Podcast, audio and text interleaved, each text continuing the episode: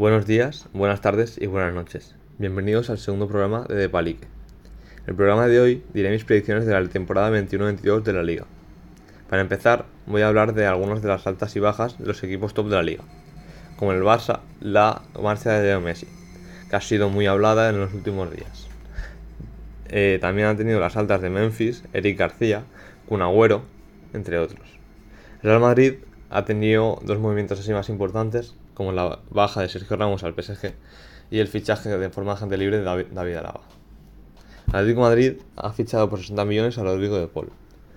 El Sevilla ha intercambiado a Brian Hill por la Mela más dinero, es decir, que el Sevilla gana aparte de la Mela 25 millones de euros. Y el Villarreal ha tenido incorporaciones como el agente libre de Mandy. Y luego el Valencia ha fichado al Derete.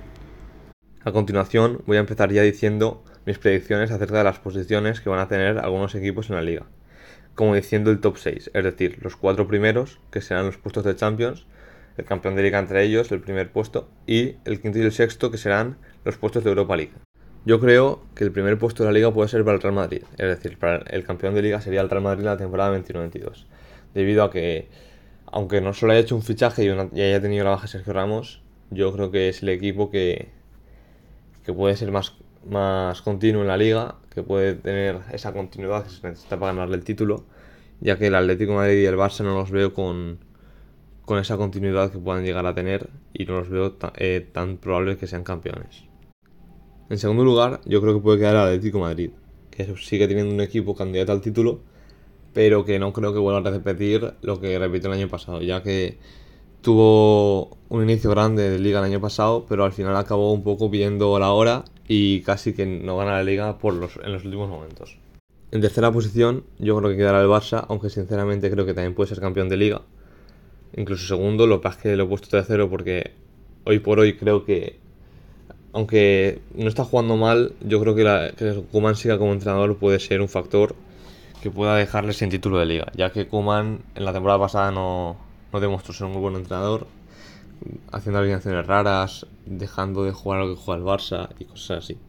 Y para cerrar los puestos de Champions, yo pondría el Sevilla.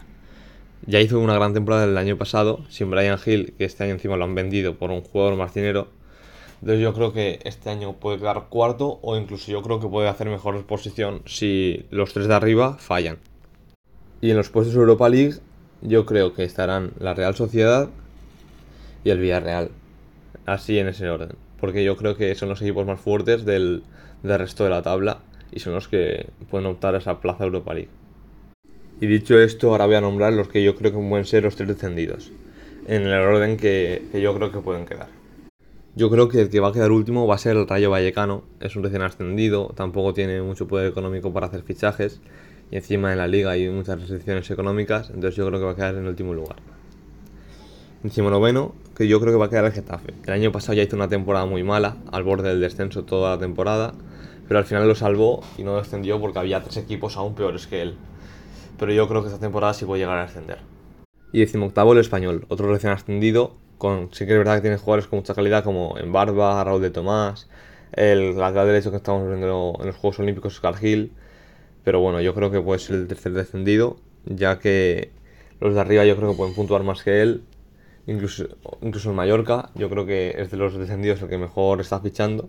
Yo creo que se puede llegar a salvar justo por eso, por los fichajes que está haciendo y por, y por la constancia que puede tener en Liga. Aunque sí que es verdad que el último año que estuvo en primera descendió, incluso con, con aún jornadas que quedan por jugarse, pero bueno, yo creo que el español va a ser el decimoctavo y va a ser el tercer descendido en la Liga Santander.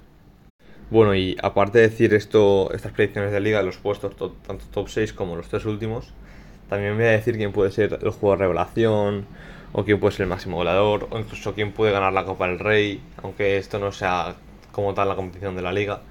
Y también qué puede pasar en la Supercopa de España, en la que compiten Real Madrid, Atlético Madrid, Real Sociedad y Atlético Club. Miento, compiten Atlético Club, Barcelona, Real Madrid y Atlético Madrid, ya que el Barça fue campeón de Copa del Rey, el Bilbao fue subcampeón, Real Madrid fue subcampeón de Liga y Atlético Madrid fue campeón de Liga. En esta competición es complicado decir quién puede ser el campeón, ya que es una competición de eliminación, como primera vez en una semifinal y después abriendo la final. Yo creo que si todo pasa como tiene que pasar, es decir, si no hay nada raro, la puede ganar tanto el Real Madrid como el Barcelona. Pero también yo creo que tanto Bilbao como Atlético de Madrid pueden ser campeones, ya que hay mucho nivel en, esos cuatro equipos y Bilbao siempre da guerra a pesar de tener una peor plantilla. Eh, la Copa del Rey, por ejemplo, yo creo que la ahora gana el Barça, ya que está demostrando ser un, gran favorito siempre para esta competición y ganándola año tras año. Excepto hace dos temporadas que la ganó el Valencia y hace una que la ganó la Real Sociedad. Y volviendo a hablar de lo que había dicho antes, del máximo goleador, de jugadores revelaciones, voy a hablar, decir que al no estar Messi, el máximo goleador puede ser entre varios jugadores. Pueden ser Rubén Benzema, Gerard Moreno, Raúl de Tomás. Y sin embargo, el, un jugador revelación no sabría decirte quién puede ser, pero eh, yo creo que los equipos así más pequeños es donde puede salir un jugador revelación, como puede ser Adrián Barba, como puede ser a lo mejor eh, Alderete, puede ser jugador revelación también en fin, nuevo fichaje del Valencia. O Cucurella, aunque ya está dando un gran nivel, puede dar un salto a un nivel más top, aunque sinceramente no creo que sea el caso porque, como he dicho, pongo al Getafe en descenso. Y entonces no creo que sea el caso de que Cucurella sea jugador de revelación. Pero sí que puede también jugadores de decepción, como puede ser David Álava, también puede ser Eden Hazard otra vez, aunque ya no es tan decepción porque no ha demostrado nada todavía, aunque en el Chelsea sí tuvo un gran nivel, en Madrid no ha demostrado nada todavía. Y con esto acabamos el segundo programa de Palique. Un saludo y adiós.